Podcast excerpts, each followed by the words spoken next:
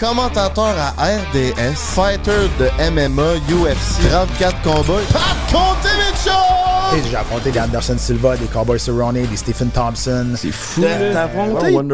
Ouais, Wonderboy. Ouais, UFC 178. Ouais, t'as un nasty chin, man. Tombe pas, toi, hein? De dans la vie, je suis capable d'en- d'encaisser pas mal. Tu sais, moi, je suis rentré au UFC à- contre Tito Ortiz. Je cherchais quelqu'un pour le remplacer. Personne était assez cave pour dire, ouais, 4 jours d'avis d'a- d'affronter Tito Ortiz. Mais toi, oui. Tu sais, moi, j'ai tout le temps eu une bonne relation avec Dana White. J'ai son numéro de téléphone, j'ai le texte, il va me répondre. C'est fucké, ce monde-là. Tu sais, c'est pas tout le monde capable de comprendre. Tu sais, tu devais avoir un démon. Si je perds contre un Canadien, je me suicide. Tu t'es-tu déjà battu dans la rue, genre tu- d'un bar? Non, il y a du monde qui me touche les oreilles sans me le dire. Là, ils se rapprochent, puis là, ils se disent qu'ils sont invaincus dans la rue, puis là, ils crachent dans la face. Ça, ça arrive. ça. Puis Georges, parce qu'on a fait euh, souvent le party ensemble. Georges, il pète à la face un peu, quoi. Quand le Bruce Buffer sort puis il ferme la porte, t'es juste toi et l'autre avec l'arbitre, là, tu dis, bon, Chris, là, là, c'est c'est là, là.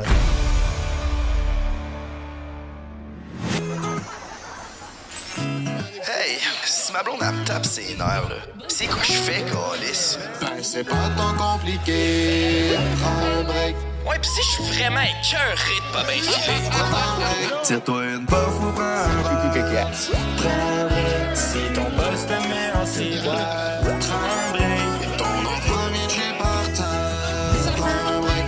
JMD, Frank pis le beau-frère. C'est comme quand tu joues aux jeux vidéo, là, t'as une barre de puissance, là. Là, le coup de pied dans les jambes, ça descend, ça descend, ça descend, ça descend. Dans le jeu de UFC? Non, non, mais tu sais, dans un jeu de, de fight, là. Ok, ouais. Quand tu joues à c'est n'importe quel ça, jeu de fight, là, t'as une barre de puissance, quand tu, tu te fais toucher, là, coup de pied dans les jambes, c'est ça que ça fait. Mais tu sais, C'est quand rare, Connor, là, quand Poirier l'a battu, c'était genre des coups de pied sur le tibia, là, pis il avait bien mal. Peux-tu m'en faire un? Sûr. Genre, je veux voir que ça fait. Genre, tu sais, il y a.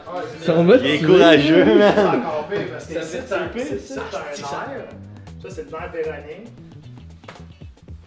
Tu peux? Oublie ça. Hey! Hey, non, non, essaye-là, tu le sens pour vrai. Ouais, ça va, C'est parce ouais. qu'après, tu peux continuer à faire ça. Tu fais ça? Ça, je te dirais, c'est à peu près 25%. Ah ouais, ça bat. Tu regardes, je l'ai frappé avec ça. Ouais, ouais, Avec le pied, là, ça va faire ça de même, ça fera pas fais mal. rien. hein. Quand t'entends pas le bruit, c'est là que tu te dis. C'est là que ça.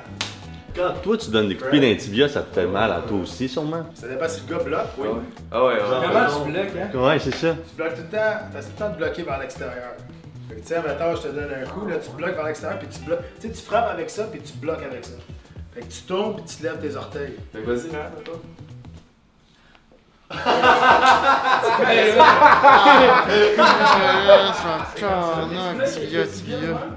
Ouais, tu bloques avec ça. Juste, tu bloques avec ça ici.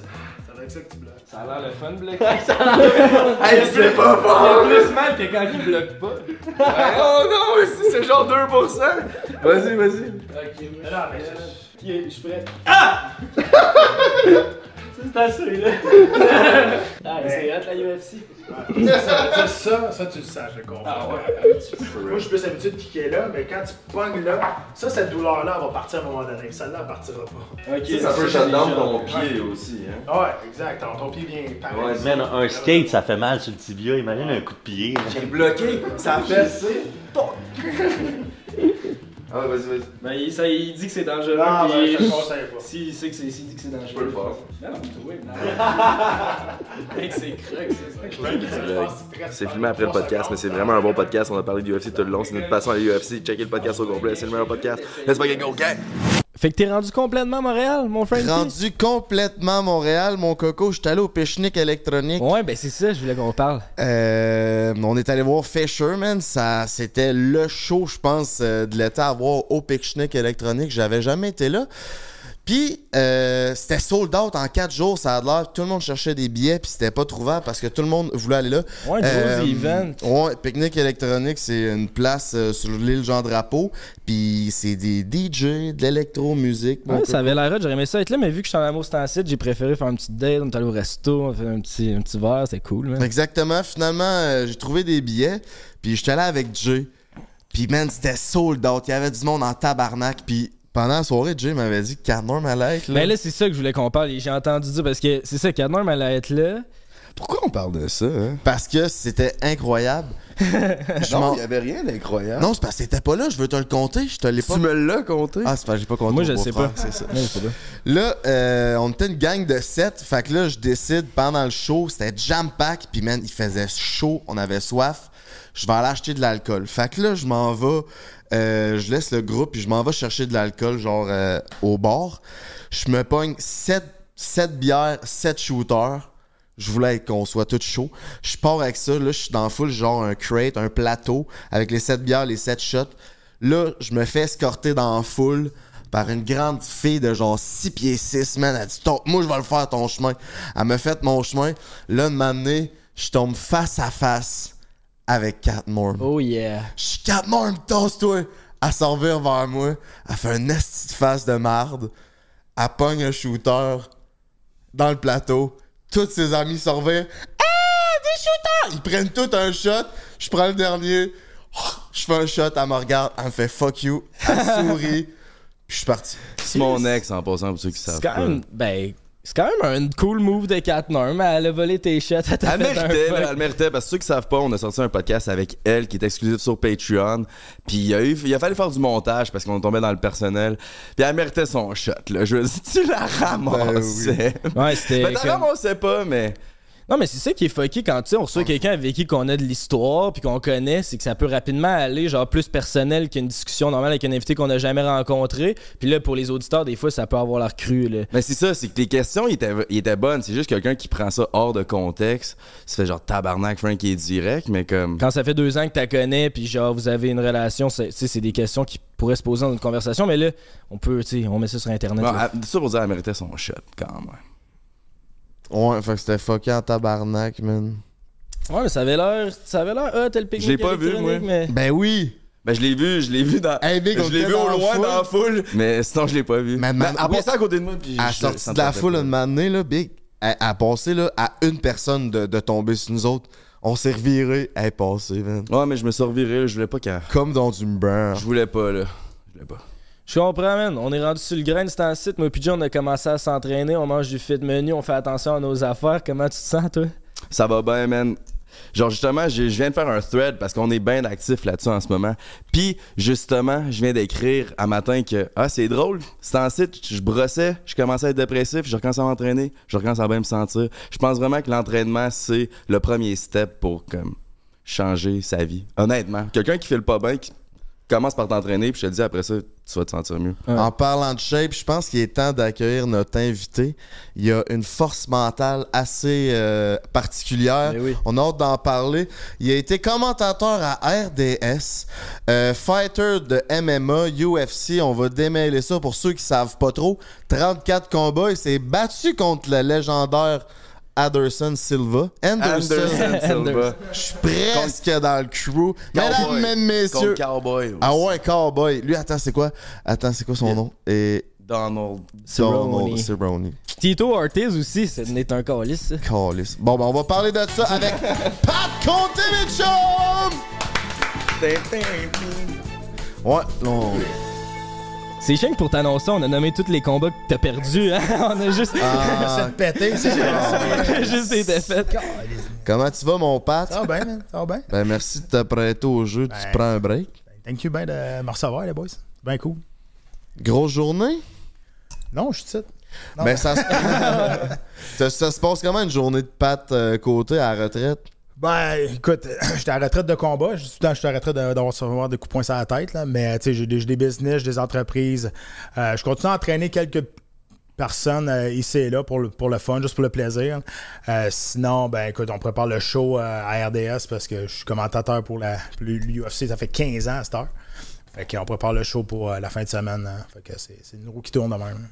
Très nice. Nous, on est des gros fans de UFC, là. Fait que là, comme je te disais tantôt, hier, on écoutait tes combats, puis on était bien excités de te recevoir. Pour les gens qui sont un peu moins connaisseurs de, de- des sports de combat, tu pourrais nous faire un petit, un bref résumé de ta carrière, de qu'est-ce qui s'est passé dans la carrière à pas de côté? Ben, moi, j'ai commencé à faire euh, des combats. Ça s'appelait des combats extrêmes dans ce temps-là.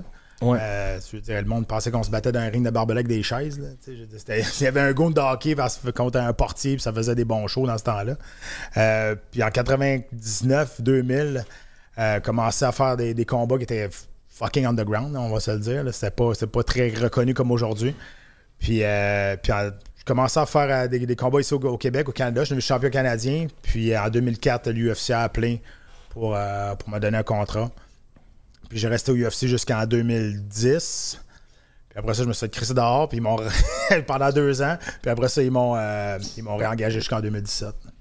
Ok, puis justement, si tu dis au début ça se battait, c'est genre un portier, sais, c'était pas connu, là, c'était tout le monde qui se battait, genre, fait que j'imagine l'incitatif financier devait pas être extrêmement là, là. C'est quoi la motivation d'aller te battre dans une cage? Ouais, c'est une passion. Écoute, même aujourd'hui, là, je veux dire, ceux qui vivent de ça euh, aisément, il n'y en a pas tant que ça. là. On s'entend, là. C'est, c'est, faut t'aimer ça vraiment.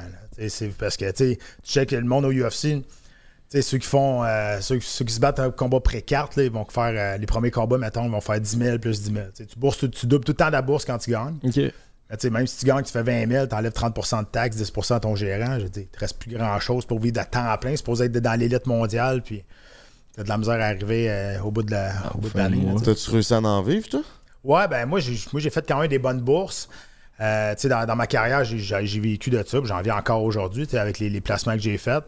Mais, tu l'UFC, c'est tellement populaire, ces trois lettres-là, que c'est monnayable à l'extérieur sans recevoir un coup de poing sur la gueule. là. Tu peux. Être commentateur à RDS. avec commentateur RDS, avec les business aussi, tu sais. Tu sais, UFC, être un UFC fighter, tout le monde sait c'est quoi, tu sais, UFC. Mais tu vas dire euh, Bellator, qui est le, le- qui est le, le- le- le rival principal de, de l'UFC. Tu vas dire champion du monde de Bellator, dire, ah, c'est le fun de ton passe-temps, ça, va, ça va être ça. On dirait pareil, sais. non, un nom de danse, le Bellator. Ouais, ben, regarde, c'est quasiment ça. Au début, ils ramassaient, on dirait, toutes les vidanges du UFC. Là. Le UFC il sacrait le monde dehors, puis le Bellator, il signait tout. Fait que ça sont comme mis euh, une réputation de ça, là, mais il reste que. Il y, a des, il y a des fucking bons combattants là-dedans, puis euh, c'est juste que ça n'a pas la même renommée que trois lettres qui sont vraiment monnayables, oui. là, ces trois lettres-là. Hey, les oreilles, hein? Ah ouais? Il y en a. Non, ça, c'est C'est T'entends-tu aussi bien? J'entends bien, mais il y en a, il y a du monde qui me touche les oreilles sans me le dire. Ils sont tellement, ils sont de même, ils veulent savoir, tu sais, ils sont durs, je ça, ça, ça plie Quand plus. t'es là. sous, euh, quand le monde sont sous au bord. Ah ouais, ben, ils, ils se rapprochent, puis là, ils se disent qu'ils sont invaincus dans la rue, puis là, ils veulent t'impressionner, puis là, ils te crachent dans la face. Ça, ça arrive, ça. C'est vrai? Mais- Il y a ben du monde qui teste, genre au Non, bord? non, mais tu sais, ils, veulent- me dire qu'est-ce qu'ils ont fait dans leur vie. Ils sont invaincus dans la rue. Je pense que moi, je suis trop dangereux pour faire ça. Oui, tout, j'étais un tough, là, ouais, c'est ça. Fait que ça, c'est un, classique, ça. Puis tu reçois ça comment, toi? Ah, Des fois, non, je trouve ça drôle. Écoute, euh, avant, tu sais, il y a une dizaine d'années, il y en a qui, qui s'essayaient. Mais à cette heure, justement, le monde reconnaît ses oreilles à cette heure. Fait qu'ils se tiennent un petit peu plus tranquille quand ils reconnaissent ses oreilles en chou-fleur, là même. Ouais. ouais, c'est ça. Tu le sais que lui, il a du vrai temps, là. Ouais, c'est ça. Non, moi, je ferais pas chier tes oreilles, mais tu t'es-tu déjà battu dans la rue, genre, les bars, ces affaires-là? C'était-tu, euh, genre, quand le monde te testait, comment tu réagissais à ça? T'es considéré Non. comme un arme, non? Ouais, ben exactement. Puis, tu sais, l'aspect monétaire au niveau des commanditaires. Tu perdrais aussi, tout, puis, là. Tu sais, exactement. Fait que, tu sais, tu tu peux pas faire ça. Euh, puis t'as raison. Tu sais, même, même à un moment donné, dans, mon quartier, il y avait une, euh, une espèce de. de... À un moment donné, il y a eu un épisode qui avait bien des, des vols de chars. Puis le monde, il rentrait dans les garages des maisons. Il ouvrait les garages, puis il allait foutre le bordel les garages. Puis là, mon chum qui est pas là, j'ai dit, moi, mettons que je le pogne chez nous, j'ai tu dois te fermer le garage, puis qu'il est passé genre 10 minutes avec. Là. Puis il dit, ben, oui et non, là, mais tu sais, c'est ça. Faut, faut que tu aies une intention juste de, de l'arrêter et non pas de, de- de le rendre De infirme. là. défendre. Ouais, ben c'est ça. Mais Ouais. rendu là. Tu crisses une brette dans la face pour te Oups. défendre, en tout cas. Ouais, c'est ça. Ben, on est des gros, genre, on est vraiment des gros fans de UFC. Là, Frank, Frank, il écoute un peu moins ça, je pense qu'il aime bien ça. Mais là, faut faire un rundown de genre ta carrière. C'est quoi les gros noms que tu t'es battu contre? C'est quoi, genre, ça s'est passé comment? T'as quitté la UFC? Pourquoi? C'est parce que t'as trop perdu? Pourquoi t'es revenu? T'as été coach de The Ultimate Fighter, si je me trompe Ouais, pas. Ça, c'est malade, là. Mais C'est- l'ai fait aussi. J'ai été Ouais. participant en 2006, je l'ai coaché en 2013. Euh, tu sais, moi, je suis rentré au UFC à- contre Tito Ortiz, qui est comme. Ça n'a pas rapport, là, tu sais, ce combat-là. Je n'étais pas supposé me battre contre lui. Puis quatre jours avant, son, son, son adversaire a eu une, euh, une stroke. là, puis qu'il cherchait quelqu'un pour le remplacer. Puis personne n'a dit oui. Personne n'était assez cave pour dire ouais, à quatre jours d'avis d'a- d'affronter Tito Ortiz. Mais toi, à oui. part nous autres. c'est ça. À part nous autres. Mais regarde, c'est c'est cette décision-là qui a tout changé la, ma vie, tout la, changé ma carrière aussi. Mais sais, tous les gros noms, tu sais, c'est le fun, là, puis on en parlait tantôt, tous les gros noms que j'ai affrontés. J'ai affronté des, Anderson Silva, des Cowboy Cerrone, des Stephen Thompson. C'est fou. T'as t'as affronté euh, bon, Wonder Boy. Ouais, Wonderboy, à Ta UFC gueule. 178. euh, j'ai perdu par décision partagée. Un super bon fight à OMGM à Las Vegas. C'est malade. fait- hein. Tu t'es pas fait knocker en trois rondes par Steven Thompson. Non. T'as. Ok, wow, man. Ouais, c'est une mince consolation. Je me suis pas fait non. non, mais. Non, mais c'est T'as quand pas même perdu fou, contre. Silva réellement. Ben, tu sais, Bon, on saura jamais. tu sais, comment ça s'est pété ton genou? Parce qu'on a écouté un highlight sur YouTube hier, mais. Ils ont il- caché le- la blessure, ils l'ont enlevé. Ouais, ben, écoute, euh, j'ai j'ai glissé sur le logo du, euh, du sponsor qui était. Number Excuse, one c'était Monster. sponsor. Ah, C'est un Monster. J'ai glissé sur le, sur le- sur le logo du Monster dans, dans le milieu du- de l'octogone. puis mon- Ma jambe est allée en hyper-extension. puis Mon genou, euh, le ligament a pété là. Mais Tu sais, je suis pas tombé là. J'ai j'ai résisté jusqu'à temps de rendre au troisième round. Puis entre le deuxième et le troisième round, euh, j'ai dit à mon coach, j'ai dit, man, mon genou est fucked up. Là. Il dit, qu'est-ce que tu veux faire? Je dis, Ben, je sais pas. Moi, c'est dit lancer un Hail Mary, moi, c'est quelque chose. Puis quand j'ai rentré en- j'ai essayé de rentrer à l'intérieur, j'ai mis tout le poids sur mon genou. J'ai j'ai senti mon, mon tibia puis mon genou venir en côté de l'autre. Fait que, là, Puis je suis capable de continuer.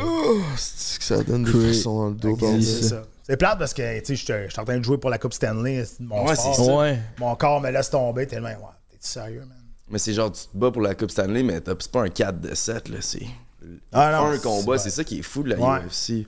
Puis tu sais, je me- dans ce temps-là, Anderson Silva était comme intouchable. C'était comme un. prime time Silva. invincible. Puis tu sais, ça allait bien. J'étais peut-être pas en train de gagner le combat, mais j'étais pas en train de le perdre non plus. tu sais, Ça, ça allait bien. T'avais, t'avais pogné d'une coupe de shot, là. Tu Ouais, pogné. Ouais, le- mon menton m'a sauvé une coupe de fois. Ouais, t'as un nasty de chin, man. Tombe pas, toi, T'as un hein? crise de Tu sais, dans la vie de tous les jours, c'est pas une qualité que tu veux, mais dans ce que je faisais, là, je suis capable d'en- d'encaisser pas mal.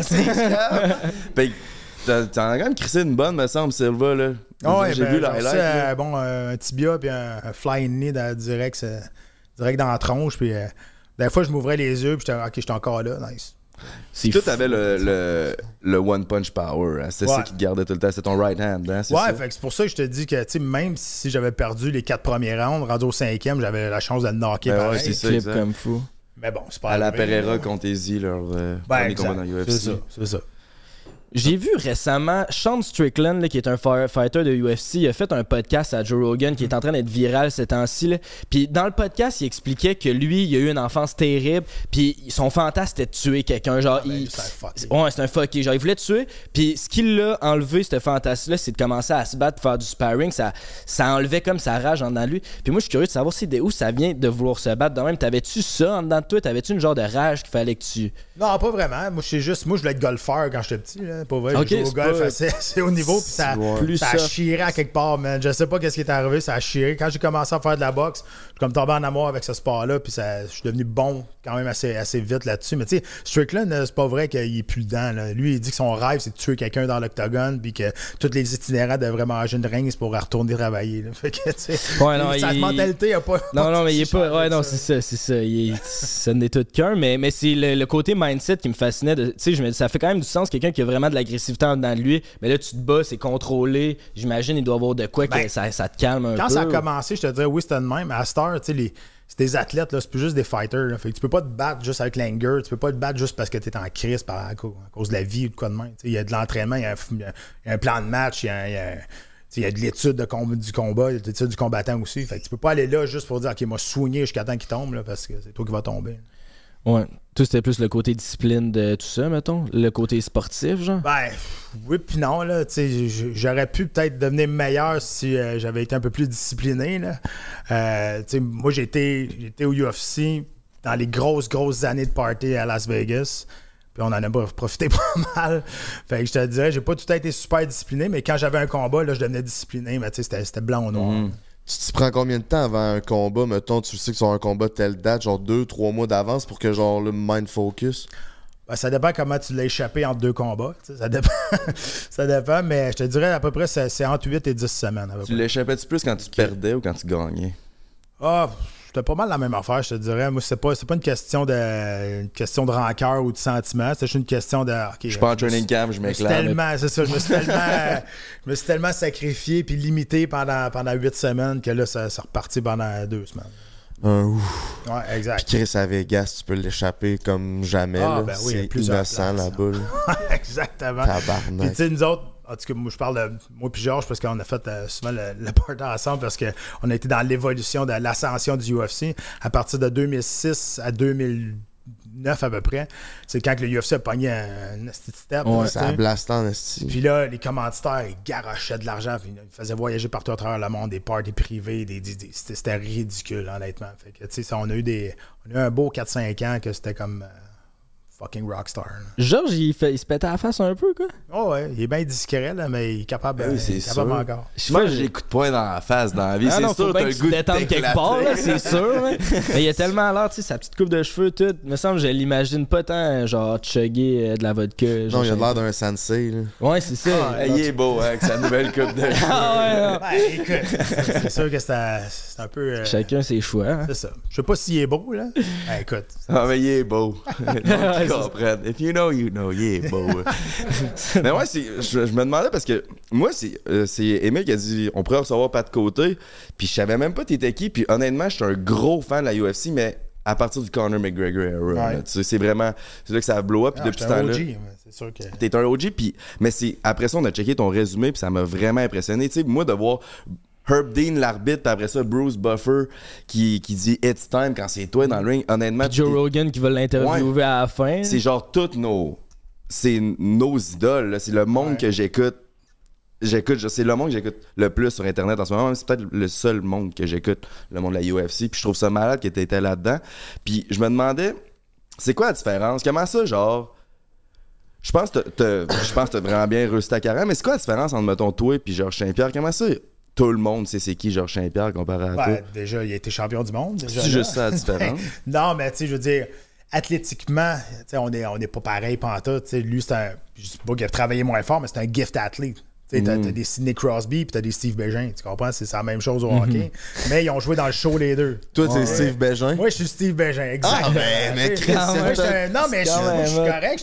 Je suis correct avec ça. J'étais un travaillant qui avait pas nécessairement un grand talent, mais je me suis battu au championnat du monde pareil. Tu j'étais pas un grand athlète, mais je me suis rendu au bout de pareil. The mental Le toughness. mental, bro, le mental. Puis Georges, ben, tu sais, euh, il a un bon mental aussi parce que les deux défaites qu'il y a eu, ben, ils les ont- ils ont repétés après, puis pas à peu près. Fait Mm. Pour moi, c'est le plus grand athlète de ce sport-là qu'il n'y aura jamais, que ça va être bien dur à, à- à égaler. hein, tu sais. Khabib Ben, entre GSP. Pas pareil, Kaby. ben, c'est pas pareil, exact. C'est parce que l'affaire, c'est Ça, que. je, je sais pas, moi. C'est parce que l'affaire, c'est que, moi, dans ma tête, c'est que tu sauras jamais c'est quoi une mentalité de champion tant que t'as pas perdu. tu sais. Si t'es capable de revenir après, ou ben non, si tu t'écrases, ben, ben sais, entre guillemets, pas facile, là, mais entre guillemets, c'est facile de rester invaincu. là. Il est champion plus George parce qu'il était dans l'adversité, puis pas Khabib, mettons. Ben, je te dirais, des adversaires qu'il a, là. qu'il a affrontés, Georges, à travers sa, sa- sa carrière, tu sais, il a défendu son titre neuf fois, il est devenu champion du monde de deux catégories de poids différentes. Il est revenu après quatre ans, puis il est allé torcher Bisbing à, à New York. Ouais. Je veux dire, C'est des affaires, c'est incroyable. Aujourd'hui, le, le la- la- les tests antidopage sont là aujourd'hui à cause de Georges. C'était son cheval de bataille. Puis aujourd'hui, ben, C'est ça. le sport n'est pas parfait, mais il est plus clean un peu. Ouais. C'est, Puis, c'est le- ben, juste pour ajouter, GSP, c'est aussi ce qu'il a fait pour le sport, qui fait que c'est plus le Ouais. goal sur moi que Khabib. Khabib, il y a trois title defense, puis après ça. ouais, exact. Puis Georges, je sais qu'il y a eu bien de la difficulté avec Dana White parce que, tu sais, des fois, c'était plus long avant qu'il défende son titre. Puis justement, lui, il se battait beaucoup pour qu'il y ait des drug tests. Puis c'était dur dans ce temps-là. Tu sais, c'était pas. USADA était pas rentré dans UFC. Toute ta relation avec Dana White, c'était comment? Tu sais, il y en a plein qui disent que les fighters sont pas assez payés, tout ça.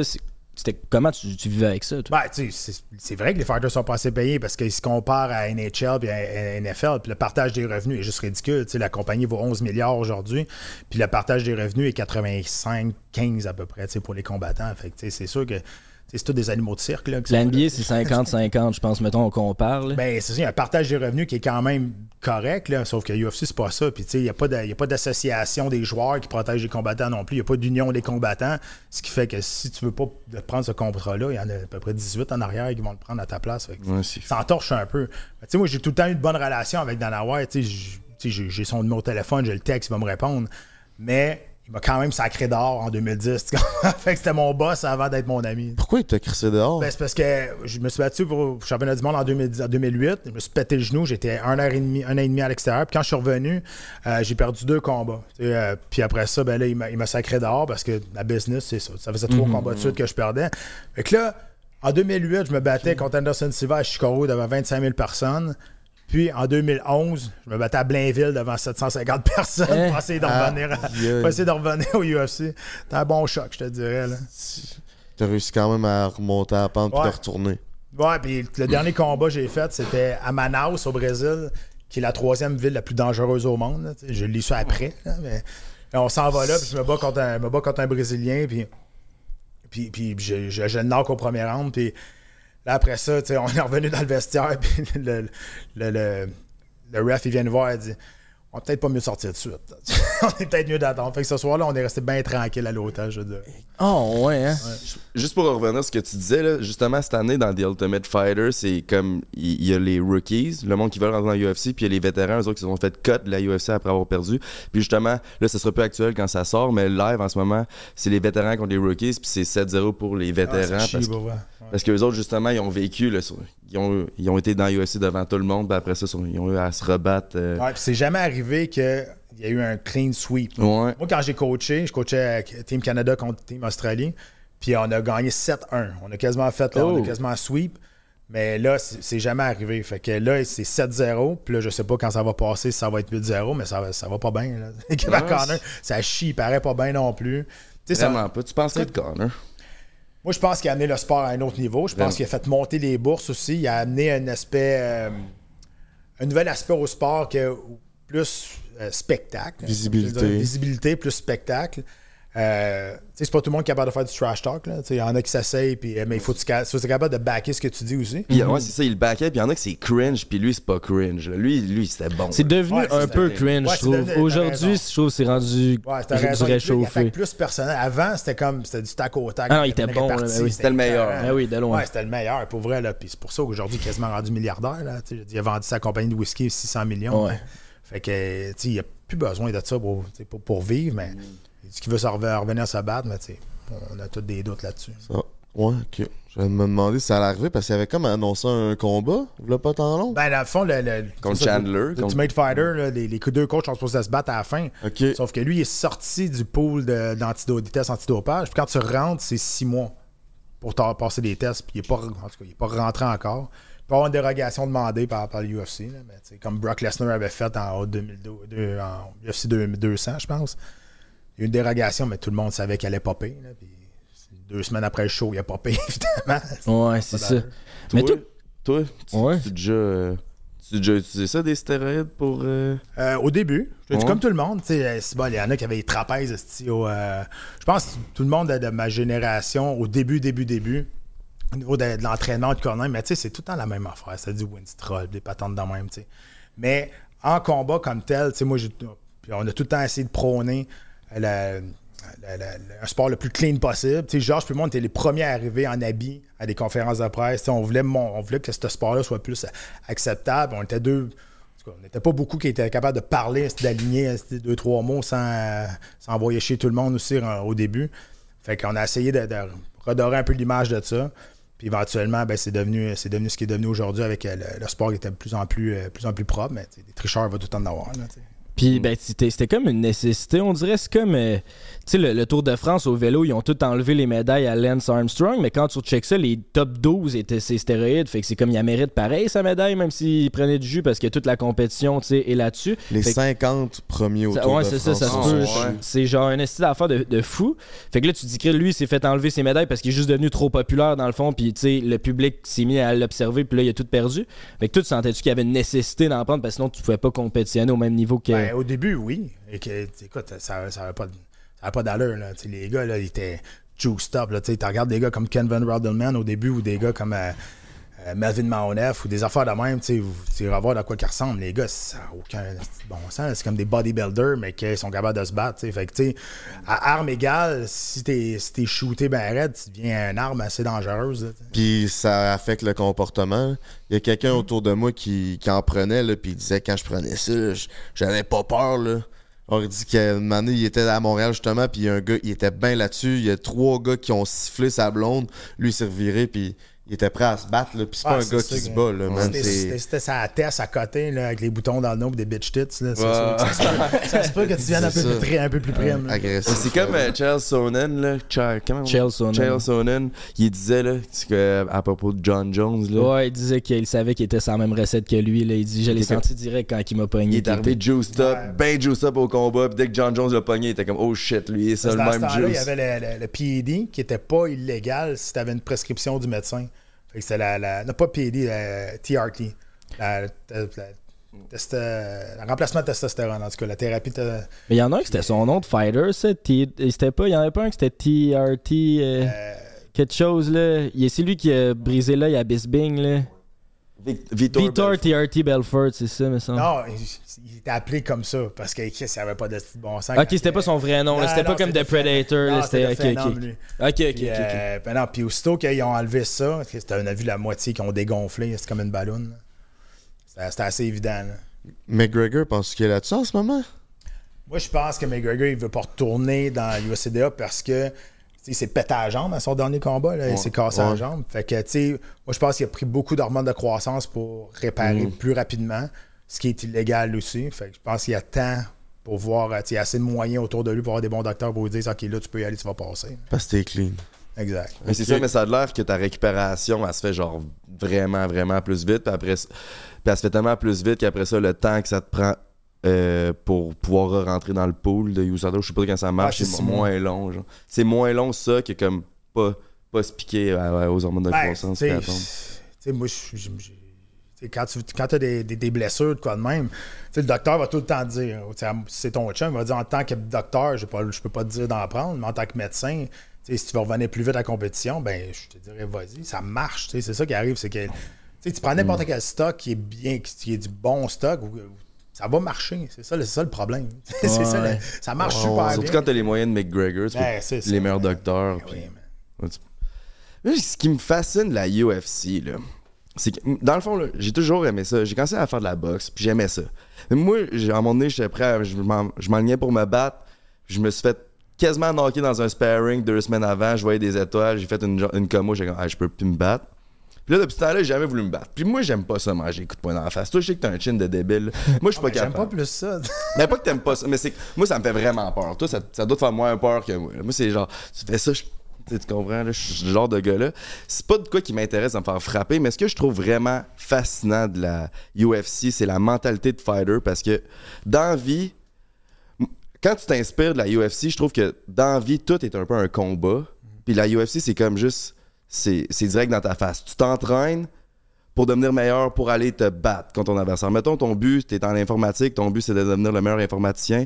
Ben, les- le temps que tu mets sur ton ordi, c'est le temps que le- les fighters mettent au gym pour s'entraîner. Puis après ça, ben, tu, tu programmes, tu programmes. Puis là, tu arrives, puis tu sors ton site, puis ton site, il est malade. Puis là, tu t'en vas contre ton- tes adversaires. Puis la UFC, je trouve que n'importe quoi que tu fais dans la vie, tu peux t'inspirer de ça parce que les fighters, ils s'entraînent pour aller littéralement se battre. Il n'y a pas plus de base que ça. tu sais, Je veux dire, c'est Ouais, c'est ça, exact. exactement ça. C'est le plus vieux sport au monde, se taper sa gueule, on va se le dire. Là, la star, tu sais, tu regardes deux gars d'une cage qui se tapent dessus, tu dis, c'est pas normal. tu sais, Je veux dire, rendu où ce qu'on est là. Mais c'est plus juste deux gars qui se tapent sa gueule. C'est c'est deux athlètes accomplis, des anciens, des anciens Olympiens qui s'en vont là pour faire leur carrière, pour faire, faire un peu de sous. Tu sais, si moi, je me bats contre un gars qui est allé aux Olympiques en lutte, ça se peut que je tourne en rond. Là. Tu sais, Je veux pas me coller après. Là. Fait que, tu sais, il y, a- il y a ça aussi. Fait que tu regardes aujourd'hui ce que le sport est rendu, ça n'a aucun bon sens. Mais c'est le, mental, genre, le avant-combat, le, l'entraînement, la force mentale que ça prend pour aller dans le ring se battre. Je trouve ça fascinant, ça. Ben, je te dirais quand, quand le Bruce Buffer sort puis il ferme la porte, là, là t'es juste toi et l'autre avec l'arbitre, là, dit Bon, là, là, c'est là, là. It's on, là, tu comment tu te sens, Fait- comment tu te sens à ce Ben, moment-là? c'est comme un Twilight Zone, c'est fucké, hein, parce que tu les lumières, tous tes sens viennent comme 10 000 fois plus aiguisés. Là, Tu tu sens tout le, le- le grain du tapis, euh, tu, tu vois les lumières sont, sont vraiment éblouissantes. Tu te fais, ma- tu te tu te fais amener à terre, tu es sur le dos, puis tu regardes les lumières là, en mangeant 3-4 coups de coude, tu regardes ça, tu dis Ben voyons, c'est- tu as le temps de réaliser, c'est vraiment fucked up. Là, tu. C'est quand t'as le plus c'est quand t'as le plus la chienne dans tout le processus? Ben, je pense que c'est différent pour tout le monde. Il y en a, moi, j'ai vu vomir d'investisseurs avant, avant de rentrer dans un combat. Ça fait même. Moi, c'était plus, je te dirais, entre 3h et 3h15 à l'hôtel, avant de partir pour euh, le, le casino ou l'aréna de quoi de même. Là, je réalisais que je m'en allais pas cueillir des fraises. là. Sais, là, j'étais là, OK, calvaire, là, je m'en vais vraiment dans une cage, je me tapais à la gueule. Mais tu sais, quand j'arrivais au vestiaire, pour moi, ça, c'était le mon happy place. J'étais bien là, puis j'étais à la bonne place. Puis là, c'était là, c'était correct. C'est fascinant. Puis tu baises-tu avant un combat? Moi, non. Euh, puis, tu sais, honnêtement, c'est, c'est pas une question de testostérone, c'est juste que ça me met plus en crise. Fait que c'est plus, c'est plus ça. Fait que, tu sais, je restais, je restais loin de, de ma femme pendant à peu près deux semaines, deux, trois semaines, tu sais, juste pour faire monter l'espèce de, de- de rage de ça. Mais, ça, tu sais, scientifiquement, ça a été prouvé que ça n'a aucun, ça a aucun rapport. Ok. Rapport, hein, c'est ça. je- C'est de C'est ça que je voulais voir avec toi. Ouais, c'est ça. Puis Ah. comment tu, tu builds? Tu sais, tu dis que t'avais peur, mettons, à 3h15. Y a-tu des techniques que tu fais pour builder un peu ton courage ou ton mindset pour pas te mettre à faire de l'insomnie la veille puis genre penser à ça tout le temps? Puis Ben, c'est, sûr que quand tu. tu La, la- la veille du combat, tu y penses, hein, t'as pas le choix. Là. Euh, tu même si tu veux pas, tu dire, c'est, quelque chose. Puis en plus, tu là, tu t'es réhydraté après la, après la pesée aussi. Fait que là, t'es tout gonflé. Là, tu. Tu t'es bien, mais ta tête, elle spin à 100 000 à l'heure. Euh, moi, le truc que j'ai trouvé, c'était, c'était juste c'est pendant le training. J'arrive, je comme. Pas être meilleur. Là. J'ai pas triché dans mon entraînement, j'ai pas triché dans, dans, dans ma diète ou de quoi de même. Fait que quand j'arrive là, je me dis, garde, les what it is. S'il me pète à soir, ben, il va avoir le meilleur, ça va être lui le meilleur à soir. Je m'en vais là pour gagner, on s'entend. C'est le- Perdre, c'était pas une option, mais c'est pour ça que j'étais pas, j'étais pas nerveux quand j'ai de l'anxiété. C'est sûr, je m'en vais pas jouer au hockey, là, mais. As-tu peur? Non, pas vraiment. Tu sais, la seule fois que j'ai eu peur, c'est euh, contre un. Le combat juste avant mon combat de championnat du monde à l'UFC 86 contre Ricardo Almeida. Parce que ma dernière défaite que j'avais eue, c'était contre un gars identique à lui. Un gars de Jiu-Jitsu qui m'avait passé une clé de bras en genre à 1 minute 50. là. Fait qu'il avait exactement le même style. Fait que là, j'étais comme, Ah, fuck, ok. tu sais. Puis dans ce temps-là, c'était, pas mal ma faiblesse, là, la lutte. Puis le seul, c'était moi, j'étais plus un, un striker.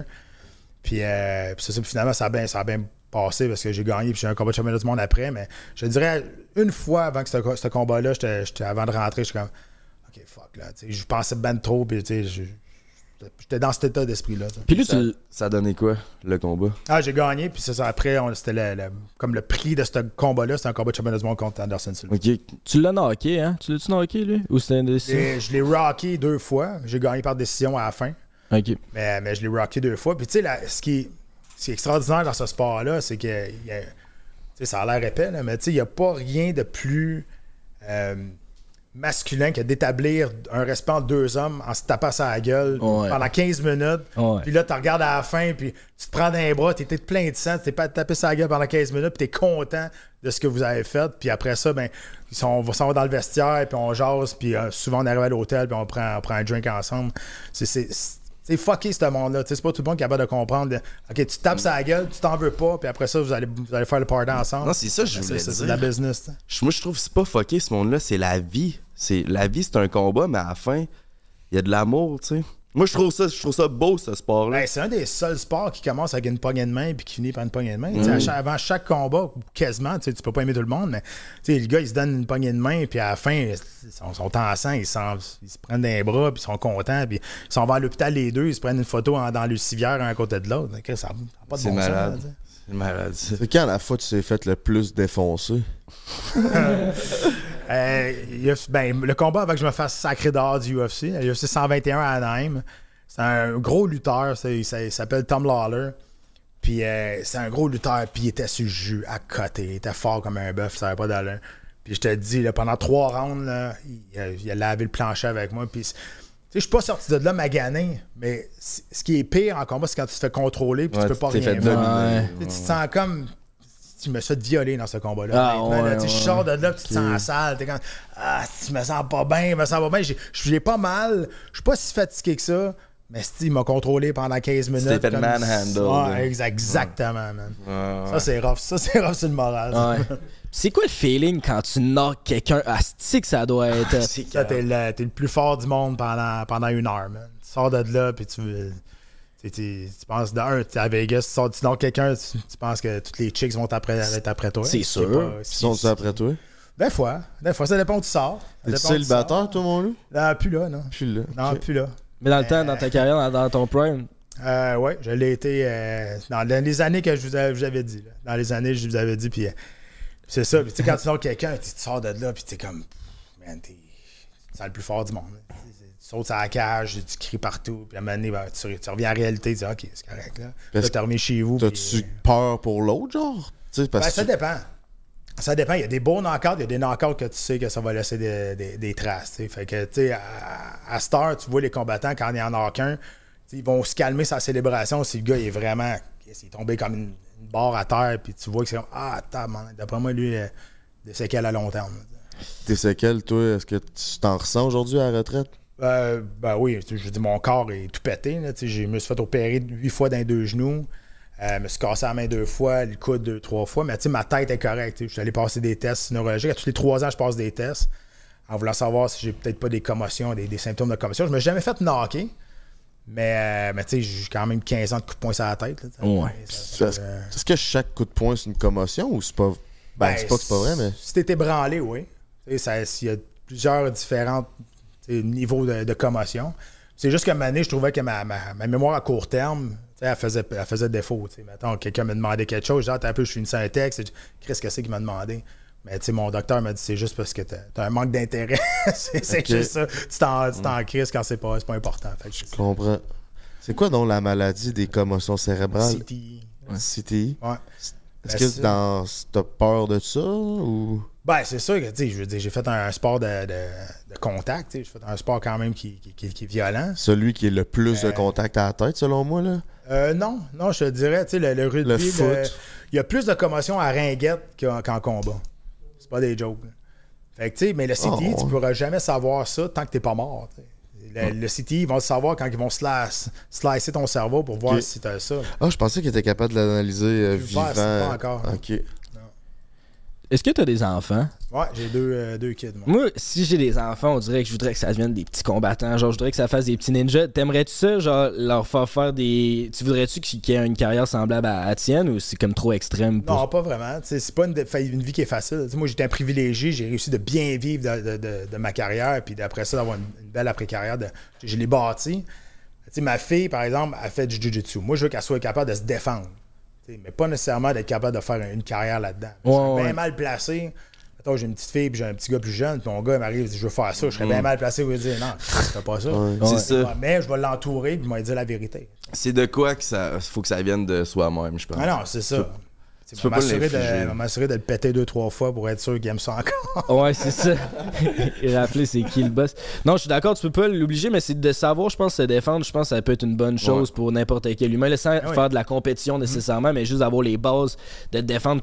J'imagine tu carry une confiance de plus. euh, Absolument. Tu arrives dans le. Tu sais, mettons, moi, tu tu m'enlèves tout mon background d'arts martiaux. J'arrive dans une foule. Qu'est-ce que je. Tu sais, ma, ma confiance n'est pas pareille. Là. Puis c'est pas une question que je peux péter tout le monde. C'est pas une question où je rentre dans un restaurant puis je regarde je dis, n'importe quoi qui arrive à soir, c'est sûr, j'ai pète toute la gang. Il y a des bonnes chances que ça arrive. Sauf que c'est pas le même que je parle, mais c'est. tu sais, c'est sûr que. Tu t'enlèves ça. C'est sûr que t'as- si t'as une crainte de quelque chose qui arrive, que ça brasse un peu ou quoi de même. C'est pas une question d'être violent ou quoi de même, mais c'est une question, comme tu dis, c'est juste de la confiance. Je pense que tout le monde devrait avoir une espèce de petite base de savoir comment se défendre dans la vie. Puis pas une question de te battre, mais une question quand tu affrontes une. Quand, une situation qui est un peu plus rough, qui est un peu plus corsée, juste le fait d'avoir un- une parole plus con- confiante, ça vient avec ça aussi. là. Ben ouais, puis c'est pas rare que les, le monde qui sont le plus gentils dans une salle, c'est souvent le plus gros puis le plus shapé Ah. parce que lui, il a pas peur. Fait que lui, il est bien smart avec tout le monde. Que, Mais c'est une question de se défendre physiquement, oui, mais je pense que tu as un autre aspect, c'est de se défendre mentalement aussi. Ouais. Je pense que ça, c'est c'est encore plus important parce que ton, ton, ton message mental, il est. T'as pas de crainte nécessairement, tu sais. Ouais, puis tu sais, tous les parents qui, me- qui me demandent euh, où est-ce que je devrais envoyer mes enfants puis mes kids, puis moi, je leur dis tout le temps des arts martiaux parce qu'il n'y a pas de frappe, tu sais, le judo, le, le, le jujitsu, la lutte, tout quoi de même. Sais, parce que faut, péter une planche en, karaté, c'est correct, je parle pas contre karaté, mais c'est- pas la vraie vie, ça. Tu sais, quand tu vas aller contre ça, quand tu sais contrôler quelqu'un sans lui donner un coup de poing, là, tu dis, ah, OK, si tu t'approches trop, au pire, je vais t'amener à terre, moi, moi, te faire un arm lock, ou whatever, tu sais. Fait que je trouve, je que c'est plus. Ça fait plus grow la, la, confiance que juste donner des coups dans le vide, des. 100%. Est-ce que j'ai vu que je pense que t'as commencé. T'étais dans l'armée avant de commencer l'entraînement d'arts martiaux mix. Ouais, ben en même temps à peu près, là. Fait que t'as commencé quand même tard, dans le fond? T'as commencé Ouais. à te battre à quel âge?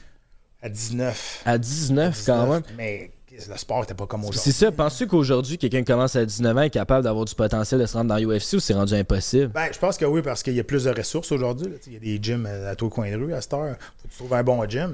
Mais tu sais, moi, j'ai j'ai tout le temps dit la même affaire. Si j'avais. Si, admettons, à 10. à- je suis rentré au UFC à 24. Mais si j'avais. Si aujourd'hui j'avais 24 ans avec le talent que j'avais dans ce temps-là, en 2004, je- aujourd'hui, je ne rentrerais pas au UFC. Le sport est complètement ailleurs. Chacun son époque, là, tu vas me dire, c'est vrai. Mais, mais c'est ça. Puis aujourd'hui, tu vois des gars au UFC qui ont, qui ont 18, 19, 20 ans, là, de un, c'est des prodiges, là, à cette âge-là, mais ils ont commencé de bonne heure, aussi, parce que toute l'évolution du sport, tous les beaux modèles comme Georges, justement, puis ces, ces gars-là, ils ont fait grandir le sport en étant. en montrant que ce sport-là, c'était pas juste euh, des coups de poing sur la gueule. Ouais, exact. Roses Jr. avait pas 17 ans, premier- son Ouais, premier c'est sa combat. mère qui a signé à Ouais. Mais comme tu te bats contre lui, tu te serais senti quand même. T'as 32 ans, tu te bats contre un gars de 17 dans l'UFC. Tu... Ben, S'il est là, Chris, ça veut dire c'est que. C'est it is what it is, mais tu sais, tu- tu sais, le premier combat, il a gagné. Après, qu'il est sorti de, de, de Contender, il y a eu un combat UFC, il a gagné. Puis après ça, ils l'ont mis contre un homme. Ils Ouais, l'ont mis là, contre il- un gars de 33 ans. tu sais, Ça a Une, paru. une, euh, maturité musculaire, Ouais, ouais. un- une force d'homme. là. S'est fait, euh, il s'est fait barouetter à gauche, à droite. Même si le gars il est bien il est bien bon en jiu, il reste que c'est pas la même affaire. Là, tu sais, sa, maturité, sa maturité musculaire n'est pas arrivée encore à, à point. là. C'est qui tu penses aujourd'hui le plus dangereux dans l'UFC? Euh, C'est qui le pound for pound? Ouais. C'est- dur, ben, c'est dur à dire parce que c'est euh, un choix bien personnel. autant, que, autant que comme personne, c'est une vidange, mais autant que comme, comme combattant, c'est un des, greatest of all time. Tu sais, John Jones, c'est incroyable. Cet athlète-là, comme athlète dans l'octogone, c'est- quelque chose. Il faut séparer la personne de, l'athlète. Mais comme athlète, Jones, c'est dur à battre présentement des combattants euh, actifs. Tu peux dire Islam Makhachev qui est là, il a battu Volkanovski. Moi, je trouve que Volkanovski est plus complet que Makhachev, même si- même s'il a perdu compte. Fait que, celui qui lui, tu trouves le meilleur for pound, c'est- ton choix à toi. Là. Mais Jones, qu'est-ce qu'il a fait? Il est revenu chez un poids lourd. Après, même si Cyril Gann a choqué, il reste qu'il il est revenu après trois ans et il ch- gagner le titre pareil. Ouais, c'était malade ça. Il est en train de faire un switch gentil, par exemple, John Jones. Je sais pas ce que tu penses de ça. Tu penses que c'est fake? ben, ben. Ouais. Non, personne n'y croit. C'est une ben. vidange pour vrai ou? Ouais, c'est c'est pas. euh, tu sais, c'est juste. Il y a tellement d'affaires qu'il a faites à l'extérieur de l'octogone, ça n'avait pas, ça avait pas de, ça avait pas de bon Ouais, sens. ouais. Fait que. Non, moi, je crois pas à la, à la réhabilitation de, de, ce gars-là. Mais il reste que c'est un des, des meilleurs athlètes de tous les temps. Ah ouais. Quand t'arrives, puis là, c'est la pesée, là, faut que tu te déshydrates. Ouais. Comment que ça se passe? Ben, c'est une préparation, euh, honnêtement. là. Je peux pas faire ça demain matin, mais moi, je me déshydratais à peu près de 20-22 livres en 18 heures. à peu près. Et calice. En, en 18 heures? Ouais. Fait que, C'est pas dangereux pour le corps, ça? Oh, crissement. Ouais, Ben hein. oui, ben oui. Moi, je vais jamais dire à quelqu'un de faire ça, mais si t'as à le faire, tu sais, entoure-toi du monde qui savent comment le faire. Fait que, il y a une préparation pendant le mois avant, puis la semaine avant aussi, tu fais comme, euh, ça s'appelle un loading d'eau. là. Tu vas boire 6 à 7 litres d'eau par jour. Tu penses que c'est facile, là, mais c'est pas facile. Après 4 litres, t'en as plein ton cul, moi, te le dire. Mais il faut que tu fasses. Parce qu'après 3, 4 jours, ton corps va commencer à flusher naturellement. Là, tu vas aller pisser à toutes les 15 secondes, 15 secondes, 15 minutes. Puis, euh, puis là, c'est ça, là, ton corps va commencer à flusher, puis là, tu vas commencer à vraiment à dropper du poids. Puis quand tu vas commencer à rentrer dans le sauna, faire ta déshydrate drastique, bien en bonhomme de neige, puis à suer, ben là, ton corps va se laisser aller parce que tu l'as surhydraté pendant, pendant trois jours. Tu sais, c'est de la science, là. Fait que, euh, puis là, tu arrives à peser, puis tu sais, moi, je me battais à 170 livres à la fin. J'étais pas longtemps à 170 livres. là. Je restais là à peu près une heure et demie, deux heures. Je fais à peser, puis après ça, on se réhydrate. Puis la réhydratation est quasiment plus importante que la déshydratation. Là, parce que Tu pesais combien à la soirée de ton combat? 190, 192 à peu près. là. Calice, quand même une bonne différence. Ouais, ben, c'est comme Bob l'éponge, là, tu me vois grossir quasiment à l'œil. Tu jouais au, au yo-yo pas mal. Tu sais, Pa- Paddy Pimblett, là, on le voit, là, il se bat à 155, puis le lendemain de son combat, il mange la pizza, puis il pogne 200. Genre. Ouais. T'étais-tu capable de faire ça à ce point-là, ou ça, c'est, Ben, ça doit être dangereux un extrême, peu? C'est pas mal extrême. tu sais. La déshydratation, c'est rough pour les, les organes vitaux, le cerveau, les reins, puis tout. là. Moi, ça se peut que mes reins me lâchent dans, dans, dans 6 ans ou demain, je sais pas. tu sais, Je les ai suri- surutilisés tu sais, justement en faisant ça. Mhm. Mais bon, sais, c'est des OED, c'est un sacrifice à faire. Moi, je me suis battu 8 ans à 185 livres. Mon dernier combat à 185, quand je suis arrivé dans l'octogone, l'autre bord, dit, calvaire, c'est pas lui, c'est son frère. Il avait, il avait genre doublé. Là. X. Fait que, euh, fait qu'après ce combat-là, je me suis dit que c'est, c'est moi qui va faire ça. C'est moi qui va faire ça, cette impression-là. Ben, mon 4. Mon père, mon 4. Fuck, j'ai chié ça. Ben, mon père. Le chat qui est là, c'est normal. Ouais, c'est ça, c'est le cas. Oh, Chris. Je suis bien content que tes efforts aient porté fruit parce qu'aujourd'hui, tu te mérites un cadeau de chez Eros et compagnie, mon beau brother. On est rendu à l'anecdote. L'anecdote Yes. célibataire, c'est quoi ça, les gars? hey, j'ai des Invisalign, my bad, c'est tough. Alors, gars, Ouais, pourquoi tu fais euh, le podcast avec tes Invisalign? Parce que c'est 22 heures par jour, man. Tu peux pas l'enlever plus que 2 heures par jour. Puis il laisse traîner partout. Moi, j'habite avec Astor. C'est ça à table sur le comptoir dans ma salle de bain. Ai tout le temps en face. On arrive au restaurant, il enlève ça, il colle ça direct dans son verre. Ah. Hum, miam. En, en parlant de bave puis de bouche, mon beau-frère, c'est quoi le segment célibataire? Oh yes sir mon Pat. Fait que euh, c'est ça, c'est un segment récurrent à l'émission. On demande toujours avant de donner le cadeau à nos invités, c'est quoi leur meilleure anecdote de célibataire? Toi t'étais sa grosse brosse à Las Vegas. J'imagine t'as deux trois anecdotes. Fait que qu'est-ce qui s'est passé dans ta vie de célibataire? 2007-2008, dans le camp des grosses années euh, de party au UFC, euh, on se fait amener euh, à Las Vegas pour justement pour un, un gros événement. Puis dans ce temps-là, je, je, me, je me battais pas dans cette soirée-là. Puis c'était Silver Star qui nous avait amené là-bas. Silver Star, il fait des, fait des chandails pendant longtemps. C'est c'est de la guinée, mais il vendait ça 90$, puis tout le monde achetait ça. Ok. C'était ridicule. Fait qu'il garochait de l'argent, garochait de l'argent. Puis, monsieur, on arrive à- au Palms euh, à Las Vegas. Palms, qui est l'hôtel Playboy à Las Vegas. Puis, on arrive au 18e étage. On arrive dans une suite qui est complètement irréelle, qui a beaucoup de célébrités là-bas. Là, tu rentres. On est en juillet, il neige. On rentre dans, on rentre dans le, dans la chambre d'hôtel. Puis là, je me tourne, puis là, il y a Paris Hilton qui est là. T'as- plein de monde qui sont là. T'as Jamie Foxx qui est là. Là, je suis what the fuck? Il y a un court, il y a, mis, il y a un half court, un- un demi-terrain de basket qui est dans la, la suite de l'hôtel. C'est ouais. énorme. Tabarnak. Fait que là, Suite. ouais, Dans une chambre. exactement. Il y a Ben, terrain c'est- de basket dans une chambre Un- d'hôtel. Half court. C'est pas une chambre, là, c'est un appartement d'hôtel. Là, c'est pas la, c'est pas Mais la c'est pas un appartement non plus. Non, non, c'est- c'est c'est- c'est une, c'est une suite euh, au Palms qui n'est pas la plus grosse, by the way. Euh, fait que là, on commence à faire le party là, puis là, il y a plein de monde, il y a plein de monde. Puis là, à un moment donné, la, la, la musique coupe. Là, on se demande qu'est-ce qui se passe. Là, il y a DMX qui arrive. c'est sûr, Ben voyons. Il commence à faire un show. Là, je suis what the fuck, qu'est-ce qui se passe? Fait que là, finalement, là, tout, tout ce party-là arrive. Là, on boit, on boit. Là, on est sur le party.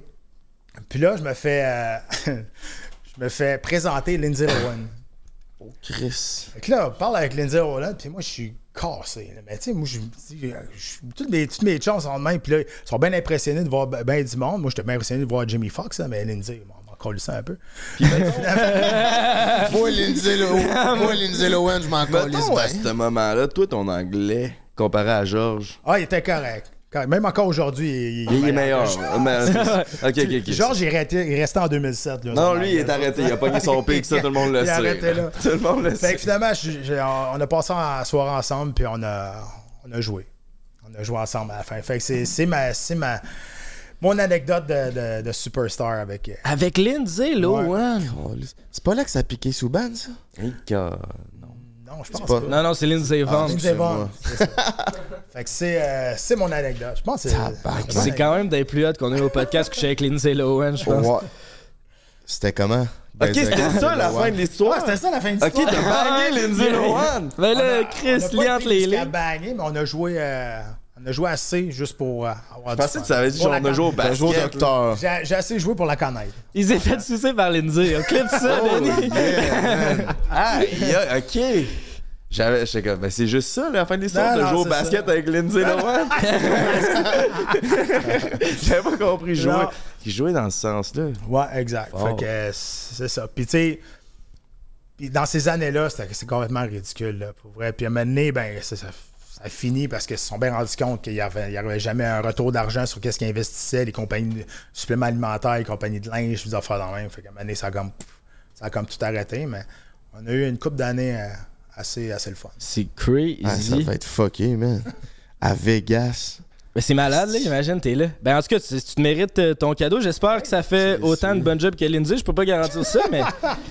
ben. By the way, code BREAK15 si tu veux des jouets qui font la job. Euh, BREAK15, c'est 15% de rabais sur tous les produits en magasin CRS et compagnie.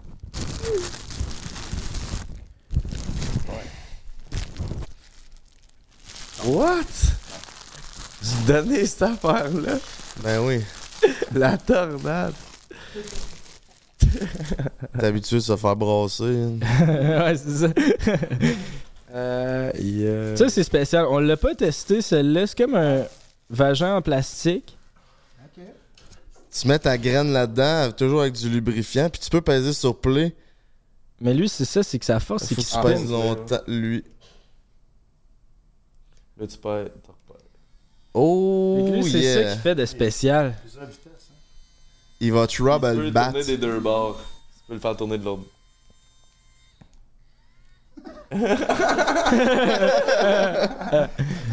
Ouais, ça fait bienvenue. On te souhaite bien du plaisir, Ben là, tu peux le brancher. ben de l'agrément. Oh, il faut recharger ses batteries. Fait que si t'as envie d'aller t'acheter un tournant de mon coco chez erosetcompagnie.com, baby, party let's fucking go. Party les cheveux. Mettons, là, t'as vécu des gros crises de party comme te faire sucer par Lindsay Lohan. là, aujourd'hui, là, qui est comme ça, ces parties-là, ça arrivera probablement à plus, à- au plus à ce niveau-là. Ton- Est-ce que tu trouves que t'as as- t'as profité de ces moments-là ou, ou genre avec un step back, t'aurais plus profité de ces moments-là? Non, non, j'ai j'ai vraiment beaucoup profité de, de ça. tu sais, j'ai- sais, moi, si j'étais un gars bien extrémiste dans la vie, c'est soit que je m'entraînais ou soit que je faisais le party. Aujourd'hui, ben, c'est sûr, ça arrivera plus à cause que je suis plus dans cette business-là, mais aussi parce que j'ai une femme et deux kids. hein, on s'entend que ça, ça, calme les affaires. Je sais, mais pas dans le sens que genre. Hey, B, je me suis fait sucer par les hier. Je l'ai rappelé hier. Tu fais ça de ton kid. Mais est-ce que genre pas dans le sens que tu vas que t'as fait le party ou pas, ça je te crois tu t'es éclaté à la face, mais est-ce que genre dans ta tête tu le prenais trop pour acquis, t'étais comme là je suis hot, si je me genre je gagne mes combats dans la UFC, je suis rendu à ce party là, mais je, euh, je le prends pour acquis ou t'étais vraiment dans l'appréciation puis tu profitais du moment? Ah, c'est- dur parce que tu sais, t'es 26, 27 ans, t'es es, comme à l'apogée de ta à l'apogée de ta popularité, puis dans la plus grosse organisation au monde, t'as tout ce que tu veux. Je veux dire, c'est dur de, dur de t'arrêter puis de dire OK, je l'apprécie, à un moment donné, ça va finir. Tu sais, tu penses que ça finira jamais. là. Ouais, c'est ça. fait tu sais, tu, tu vis le moment, mais tu sais, j'ai vécu le, le moment présent à toutes les fois. Mais tu sais, me dire, tu sais, m'arrêter et dire OK, c'est c'est fucké, tu sais, peut-être qu'à un moment donné, ça, ça va finir. J'avais pas. euh, J'étais pas dans cet état d'esprit-là. Non, c'est clair. C'était quoi ta plus grande difficulté pendant ta carrière, à- dans tout point de vue, mental, physique? Tu sais, tu devais avoir un démon? Euh, ben. Non, pas vraiment. Au début, c'était de gérer les gérants d'estrade. Ça, ils me mettaient vraiment à crise. Mais à cette heure, ça a passé par-dessus. Puis, euh, comme je le dis, moi, c'était ma passion, ça. Fait que, moi, je me levais le matin, même si j'avais mal à la tête, j'avais mal aux genoux, j'avais mal partout, j'allais au gym, j'étais content d'être là. Fait que, ça, ça a jamais été un struggle pour moi d'aller m'entraîner ou de faire une diète de quoi de même parce que quelqu'un me payait pour être en shape. tu tu il y a des choses pires que ça dans la vie. Mhm. Mais comme tu disais, tu sais, t'étais comme un Steve Bégin, t'étais un travaillant, mais mettons pas Wayne Gretzky. Mais toi, une de tes forces aussi, c'est que t'es articulé, là, t'es bon pour t'exprimer, tout ça. C'est comment ça s'est fait le switch de devenir commentateur à RDS, de, tu fighter à commentateur, c'est pas tout le monde. Ben, en 2008, euh, la première fois qu'ils sont venus à Montréal ici, c'était l'UFC 83 quand Georges il a, été là rechercher la ceinture à, à Matsera. Euh, parce que Matsera l'avait, knocké. Fait que là, le premier événement, il a fait ici à Montréal. Puis il voulait avoir, un, broadcast francophone. Fait qu'il n'y avait pas grand monde qui parlait francophone, qui était dans, dans le business dans ce temps-là. Fait qu'ils m'ont demandé à moi, puis euh, ils ont demandé à, Jean-Paul, qui était un gars de télé dans ce temps-là, Jean-Paul euh, Chartrand, qui, on est encore ensemble, fait 15 ans qu'on travaille ensemble. Puis, euh, puis ça a commencé à partir de là. Puis de 2008 à 2011, on en a fait à, à gauche, à droite. Euh, on, a, voyageait beaucoup dans ce temps-là aussi. On voyageait surtout quand moi je me battais, quand Georges se battait. Puis euh, toutes les shows au Canada aussi. Puis en 2011, quand TVA Sport est arrivé, ils ont acheté les droits. On est resté là pendant trois ans. Puis après ça, il n'y avait plus d'argent. Fait que là, on est passé de l'autre bord à RDS. Puis, tu sais, nous autres, on est employés du UFC. Fait que C'est pour ça qu'on on suit la job. Tu sais, si UFC s'en va à Canal Famille, euh, ça va être nous autres encore aussi. Ok, tu travailles pour UFC, pas pour le diffuseur ici. Ouais, exact. Ok. Puis c'est-tu quelque chose que tu prévoyais quand t'étais- t'avais ta carrière de fighter, de dire c'est quelque chose, c'est une avenue que je pourrais avoir ou t'étais juste all-in euh, d'un combat? Euh, pas vraiment. C'était arrivé de même. Euh, J'avais fait une coupe de, de, de gigs à la télé avant. tu sais, Ça m'a toujours intéressé, mais faire ça pendant, pendant 15 ans de temps, puis c'est pas fini encore. Jamais j'aurais pensé que d'être longtemps à, télé de même, parce que tu sais, la, la- la longévité à télé. là, Mais c'est que c'est rare, c'est ça. Tu sais, j'ai vu, tu sais, des- David Lemieux, qui est un excellent boxeur québécois, puis euh, tout mon respect pour David, il pourrait me knocker ben. Il est rendu commentateur, puis genre, j'ai écouté l'autre fois le gala de boxe, puis il y a de la misère un peu. Je le sais qu'il connaît ça, la boxe, puis par rapport au sport, c'est une machine, il connaît ça, mais on dirait qu'il l'a pas en termes de commentateur. Genre, t'avais-tu un stress par rapport à ça? Ben, non, parce que au, au début, tout, le monde part à quelque part. J'étais pas très bon moi non plus au début. là, mais je suis un passionné de ce sport-là quand je l'ai fait, puis je le suis encore, puis je l'étais avant aussi. Je pense que ça paraît. Euh, quand on fait des shows live, je m'assois pas de la, de la journée, euh, de la, de la soirée. Joe Rogan me regarde, il dit Chris, assis-toi. Mais je suis pas capable de m'asseoir, surtout quand on est live. En studio, tu- c'est un peu plus, ça demande un peu plus d'expérience parce que c'est fret en la- la- l'ambiance. là. Fait qu'il faut que tu te mettes dedans. Mais tu sais, j'étais allé prendre des cours de, communication, je vais prendre des cours de diction aussi. Tu sais, à un il faut que tu fasses ta part aussi. Là.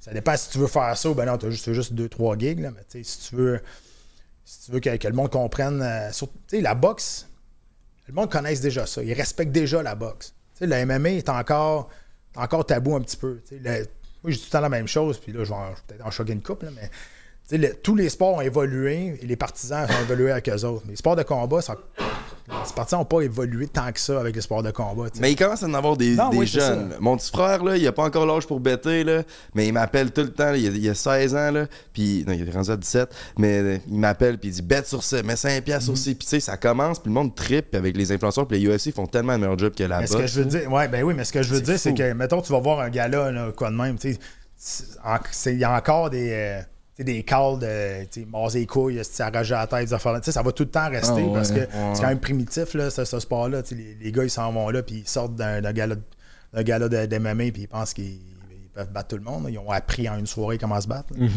Mais, c'est ça. Mais, ça s'en vient. Le monde sont plus éduqués un peu, fait que ça donne un peu plus de crédibilité à- au sport. Là, maintenant, il est rendu avec beaucoup de keyboard warriors aussi. Là. Ah, ben ça, ça l'a toujours été. Ça l'a toujours été, mais tu sais, sur les Keyboard Warriors, ils sont en train de manger des Doritos en écrivant Ouais, des c'est ça. insultes, fait que ça me dérange pas bien, ben. Puis ils savent tout où, ils savent tout où ce qu'on s'entraîne anyway. Fait que s'ils veulent vraiment voir, ben, ils sont du jour venir au gym. là. Mhm. Puis genre, quand t'as pris ta retraite des combats, c'était-tu quelque chose, genre, c'était-tu prévu pour toi ou c'est comme tu t'es fait dire que là, c'était fini que- quand, quand la retraite est arrivée? Puis après la transition, est-ce que, justement, tu Marianne Saint-Jean nous disait qu'elle, ça avait été vraiment tough puis qu'elle a quasiment fait une dépression parce qu'elle elle se cherchait en tant que personne. T'as-tu vécu ça un peu? Non, ben, j'étais prêt, à, prêt à prendre ma retraite. J'avais préparé mon après-carrière. Puis le dernier combat, je savais que c'était le dernier. Fait que moi, j'ai été un privilégié de pouvoir sacrer mon cas sur mes propres termes, mais pas parce que j'étais plus compétitif, pas parce c'est juste parce que je- j'étais tanné. Ça faisait 15 ans que je faisais ça. J'ai tout fait dans ce sport-là. Tout ce qui existe, à part de devenir champion, j'ai, tout fait. là. Fait que euh, quand j'ai pris ma retraite, euh, c'était, le moment pour moi de m'en aller avant de me faire faire mal pour vrai. Tu sais, je m'étais fait jamais knocker, mais je me s'étais fait faire plier les genoux dans mes deux derniers combats. Fait que je me disais, OK, si j'avais pogné un gros, un gros cogneur, ça se peut que Ça- j'aurais knocké. c'est pas parce que mon menton était moins bon, c'est juste parce que Chris, les coups, je les voyais plus venir. ça Ouais, ouais, ralenti ouais. avec, euh, avec le temps. Puis euh, en 2009, vu que moi, j'étais dans, j'ai- j'étais dans l'armée en 2009, le gouvernement du Canada fait tout le temps un Team Canada. Euh, puis il envoie, des, euh, il envoie des personnalités sportives et culturelles en Afghanistan aller supporter les troupes là-bas. Puis moi, j'étais allé là-bas. Puis j'étais avec des joueurs canadiens. Puis Patrice Brisebois, c'est lui qui m'a donné le, le meilleur conseil de ma vie. Il a dit Tu sais, t'as bien beau avoir 40, 50 millions dans ton compte de banque. Si t'es pas prêt à prendre ta retraite, c'est sûr, tu- tout va chier. Tu vas tomber en dépression, tu vas, être, tu vas devenir alcoolique, tu vas- whatever. Fait que prépare-toi quelque chose après. Puis moi, en étant commentateur, j'ai tout le temps resté raccroché à ce sport-là. C'est sûr, ça m'a aidé.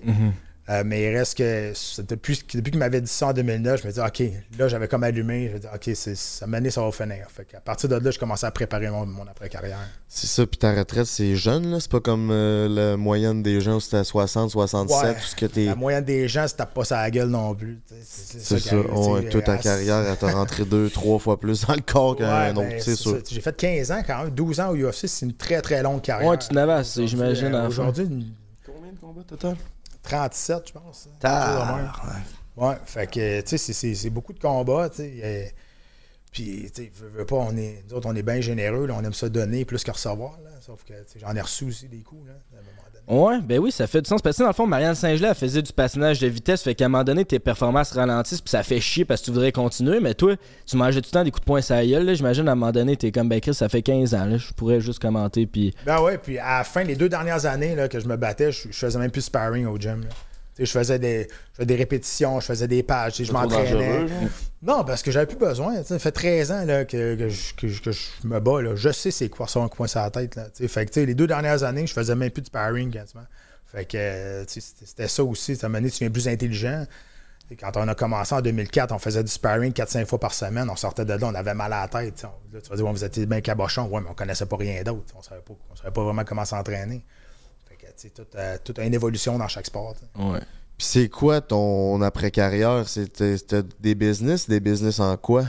Ouais, des business en nutrition euh, sportive. Euh, c'est, euh, puis je travaille dans, dans les médias énormément aussi. Euh, je fais beaucoup de conférences aussi. Conférences, moi j'ai écrit deux livres, dont un qui s'appelle Tout est possible, qui est un livre sur la, la motivation et la résilience. Puis ça, je me base là-dessus pour faire mes conférences à travers le, à travers le Québec. J'en fais une vingtaine de conférences à travers euh, le Québec, soit dans les écoles ou dans les euh, corporatifs, des business, des affaires de même. Puis, euh, puis je suis acteur aussi aujourd'hui. Je suis retourné à l'école euh, il y a 4 ans. Je suis retourné à l'école pour faire pour devenir apprendre ce métier-là. À quel âge? Hein? À quel âge tu es retourné à l'école? Je suis retourné à l'école il y a 4 ans. Fait que vers 30. euh, non, j'ai quel âge? ok? C'est vers 38. 38. 38, ok. Ouais, je suis retourné à, à l'école, qui est une école vraiment juste de ça, les ateliers Fichot. Puis après ça, j'ai fait beaucoup de workshops, beaucoup de workshops. Fait que là, tu sais, là, je joue dans des affaires que vous avez sûrement pas vues, genre dans l'échappée, des affaires de même. Après ça, des télérolements de ma tante, mais c'est comme ça ici. C'est super le fun, c'est une autre passion que, que- que j'ai, puis ça développe, c'est super le fun. puis, euh, Fait que t'étais aussi né pour le show. Pas comme McGregor autant, mais tu sais, d'être de battre devant ce monde-là, après ça, d'aller à la TV, à RDS. Tu sais, t'étais déjà à RDS, fait que t'avais déjà ton moment de cam. Ouais. Puis t'as quand même décidé d'aller euh, dans un roman de télémata, de télé, Ouais. chez Télématin. Ben c'est ça. Ben, tu sais, c'est tout le temps quelque chose qui m'a- qui m'a comme qui m'a interpellé un peu. Puis, tu sais, mon premier combat amateur, j'ai fait ça au scratch à Laval. moi. En 99. Puis je me suis fait traverser, là. Mais tu sais, je lui donnais un show pareil. Je, je- je parlais à la foule, mais j'étais j'étais mauvais, mauvais. Je me suis fait traverser. Puis je tombais en amour avec le sport aussi dans ce temps-là. Puis avec la- l'adrénaline, puis le spectacle que ça donnait aussi. Fait que tu sais, ça a toujours été un. Je pense que ça a toujours fait partie de moi. C'était qui ton idole? Tu sais, euh, il y en avait pas ben, ben des combattants de UFC dans ce temps-là. C'est qui tu regardais puis que t'essayais de un peu euh, émuler sa Ben, carrière? Tito Ortiz, qui était mon idole à moi, que je je me suis battu contre euh, le UFC 5 ans, mon premier combat au UFC. Ouais. J'avais appelé mon chien Tito un an et demi avant que je me batte avec. Il était Aïe, sur mon aïe. screensaver d'ordinateur. Trois fois que j'ouvrais l'ordinateur, c'était lui qui était là. Ah, ouais. Puis à un moment donné, j'ouvrais les yeux, il était au bord de la cage, puis il voulait m'arracher la tête. C'est c'est fucké. tu t'es-tu fait traverser à ton premier combat par Tito Ortiz? Ben, j'aurais dû. C'est c'est tout le monde qui a décision, pensé. hein. Ouais. Puis, euh, puis en 30 secondes, j'allais knocker. Puis là, il s'est relevé. Après ça, il m'a amené à terre. Puis là, j'ai reçu à peu près 300 coups de coude dans la face dans ce combat-là. Mais j'étais j'étais pas supposé d'être là. Tu sais, J'avais accepté le combat à 4 jours d'avis. Puis, euh, tu sais, tout le monde se demandait j'étais qui? Je venais, du, je du Québec. French Canadian, en plus, dans ce temps-là, en 2004, là, les Américains, ils aimaient pas bien, bien. Fait que euh, arrivé là, puis tout le monde pensait que j'allais faire traverser en dedans d'une minute. Puis finalement, je, suis perdu par décision, mais je suis resté là euh, ju- jusqu'à la fin. Puis ça a été la meilleure affaire qui m'est arrivée pour- dans ma vie. perdre ce combat-là, mais gagner la soirée. Tout le monde parlait de, de moi après ce combat-là. C'est qui lui? Comment ça se fait que Tito l'a pas défoncé? Parce que c'était le poster boy du UFC, c'était l'ancien champion du monde aussi. C'est-tu le main event de la soirée? Ouais. Ok. ouais. Georges était sous ma sous-carte. C'est vrai? Bon, ça allait bien les affaires. Si Georges. Mais en parlant de French Canadian, c'est comment d'être un French Canadian dans une aussi grosse business américaine? T'es vu comment? Tu te sens comment de l'intérieur? Ben, maintenant, euh, tu, te sens, ben, tu te sens bien, mais quand nous autres, on est. On est C'est ça, avant que Georges euh, dévierge la voix Ben, du ouais, French Canadian. Exact. Ben, uh, by the way, c'est David Loiseau, le premier Québécois qui s'est battu au UFC. Hey, lui, je l'ai déjà vu Yeah. en combat dans les Ouais. premiers. Qui avait Ouais? fait un, un coup de pied en 13 Snake back secondes.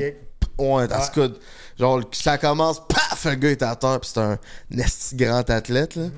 C'était que c'est lui en fucking nice. 2003. Premier Québécois est allé à l'UFC. Après ça, en 2004, c'est Georges puis moi, on est allé. Puis quand Georges s'est battu contre Matthews, Matthews a dit si je perds contre un Canadien, je me suicide. C'est que c'est de même qu'on était perçus, nous autres, les French Canadiens, quand on est arrivés. Puis quand on s'est battu à l'UFC 50, lui s'est battu contre euh, Matthews, puis moi, je me suis battu contre Tito Ortiz cette soirée-là. John McCarthy est venu dans notre vestiaire avant pour nous expliquer les règlements, puis dire si on avait bien compris. Puis il dit By the way, les gars, dit, si les deux vous gagnez, on crisse notre camp le plus vite possible parce que ça va, ça va, être, ça va être un bordel, ça, après. Finalement, on a perdu les deux. Fait que- fait que ça a bien été. Ça a bien Jésus été. a perdu son premier combat dans l'UFC. Non, c'est pas son premier, mais c'est premier combat contre Matthews c'est, euh, pour le championnat du monde. Euh, je pense que c'était son troisième combat au UFC. Puis euh, là, il a perdu, il s'est fait passer une clé de bras, mais après ça, il l'a repété deux autres fois après. Oh, yeah. Puis Matthew, il s'est pas suicidé, tout est beau. Non, non, tout est beau. Bon, fait que ça, c'est cool. Euh, tu penses. T'avais-tu une question? Ouais. Vas-y. Tu vois ça comment, euh, Georges Saint-Pierre qui entraîne Elon Musk? C'est vrai de ça, j'allais dire. Ah, mais tu sais, Georges, faut que tu comprennes, c'est un, c'est un- c'est un personnage. là. Il a des idées bien bien arrêtées sur bien des affaires. il croit beaucoup aux extraterrestres, il croit beaucoup aux aliens. euh, il, il est dur comme fer. Ah, il est Euh, il, il est fantastique, Georges, pour vrai. Là. Ouais. Fait que, tu sais, j'étais pas trop surpris qu'il soit un fan d'Elon Musk, moi, te le dire. Euh, tu sais, puis je trouve que c'est un coup de pub extraordinaire, pour vrai, là. C'est, c'est- c'est fantastique. Comment que c'est ramassé là, n'a Ben aucun oui, bon c'est sens. À cause nice. d'un tweet, c'est ramassé là, puis crème, ça fait le tour du monde. Puis là, tu sais, je dis, c'est- c'est- au niveau marketing, il n'y a rien de mieux que ça, là. On s'entend. Mais ils se battront pas. Musk contre Zuck. Ça va finir la lune, ça, ce combat-là. Check bien Ça va être un combat dans le metaverse. Ça serait bon. C'est un combat dans le metaverse. Zuck il est en shape, là. J'ai Ouais, vu une photo ça sur ça. Il était avec Volkanovski puis Adesanya, là. Il. On lui, tout il est bien coaché. Ouais, lui, tout ça va. D'après ben, moi. il fait du jiu-jitsu depuis longtemps. là. Il a Fait une compétition il y a deux mois en Jiu, puis euh, il, a, il a gagné. Fait que Musk a au- aucune chance. Puis Musk a genre 50 ans. Il est, quand- il est 4-5 pouces de plus. Ah, il est c'est un gros lourd. bonhomme. 50 ans. Ouais, mais Ouais, c'est- il arrivera pas le non, mais combat. Puis il y a une ça, shape de ouais. pain de délai que plus bien pire que Ben folle. oui, là. ben oui, mais non, mais c'est ça, il arrivera pas, là, c'est juste. euh, Il s'entraîne. C'est vrai, c'est vrai. Ben, je pense pas, moi non plus, ça va arriver. Ça va arriver où? Tu sais, Même si, Dans le metaverse. Même si. dans- ouais, ça, ça se peut aussi. Tu sais, Même si de- Dana White met des t-shirts, il aimerait bien ça faire ce combat-là. C'est ridicule. là. Tu sais, Je sais même pas si la, ça une régie qui va dire oui à ça. S'ils le font, ils vont le faire sur leurs propres règles, dans un île ou je sais pas trop quoi, quelque part. En Arabie Saoudite. en Arabie ou, ou règles. à Abu Dhabi, parce que tout est permis. Si t'a- si t'avais organisé un combat qui a pas eu lieu, là, ça serait qui les deux fighters? Ce serait quoi le match-up? Ben, moi, je pense que les deux combats que tout le monde a toujours voulu vouloir voir, c'est Georges qui, les a pas eu. Georges contre Anderson Silva puis Georges contre, contre Habib. C'est les deux combats pour moi qui. tu sais, Parce que dans- normalement, l'UFC sont bons pour faire les combats qu'on veut voir. Et Ça, c'est leur grande force comparativement à la boxe. Tu sais, tu- ils font les, les combats que les, les fans veulent voir, puis c'est un spectacle, puis c'est ça qu'ils font. Mais tu sais, ça, c'est une question d'argent déjà là. C'est une question de beaucoup, beaucoup de sous. C'est une question aussi que. Anderson Silva contre Georges, c'est une question d'argent. Euh, L'autre, euh, Khabib. contre Habib, c'était une question que euh, il voulait signer Georges pour plus qu'un combat. Georges voulait rien savoir. Puis il dit à moi, si, je- si je m'en vais là, euh, je descends à 155, je gagne, puis je chaque mon camp. Fait que là, la- la- le titre redevient vacant. Puis là, Habib se rebat pour le, le- le titre, admettons que Habib perd, mettons. Et puis, euh, ça faisait pas de sens pour lui. aussi. C'était trop dangereux pour l'image de la business. C'est plus pour ça que ça n'a pas, été, ça a pas eu lieu. Ouais. T'en penses quoi de Nunganou contre Jones? C'est ça que j'allais dire. Ngannou contre Jones, ça aurait été fire. Je pense que John aurait gagné. Honnêtement, techniquement, il est largement supérieur. Euh, mais tu sais, s'il y a bien une affaire que tu veux pas recevoir dans la vie, c'est un uppercut d'Nganou. là. Tabarnak, Chris de si. Ça n'a aucun bon sens. Je sais pas si vous avez vu l'uppercut qu'il avait donné. Overeem. c'est calme. Honnêtement, tu vois vraiment comment que le corps est élastique là, dans ce combat-là. La tête, il a rallongé d'à peu près un pied. là. C'est violent, ça n'a aucun bon sens. C'est. Ah, ça n'a pas d'allure. C'est. Ouais, Penses-tu que c'est un bon move qu'il a fait, lui, de quitter la UFC Ben, pendant longtemps, on a dit non, mais là, euh, le combat contre Tyson Fury va se faire. Ok, c'est c'est annoncé, ça, je savais Ça- pas. Ça a été- ça a été annulé. Ça l'a été? Ça a été annulé. Ça a été annoncé avant hier. Ok.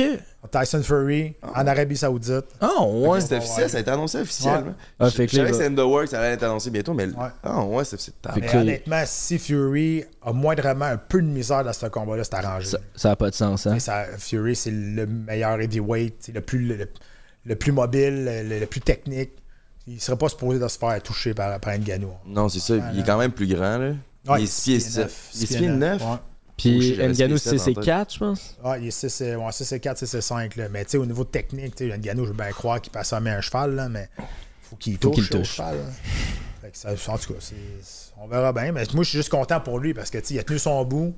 Il est parti, pas pour une question d'argent, il est parti pour une question de, de- de conditions de travail.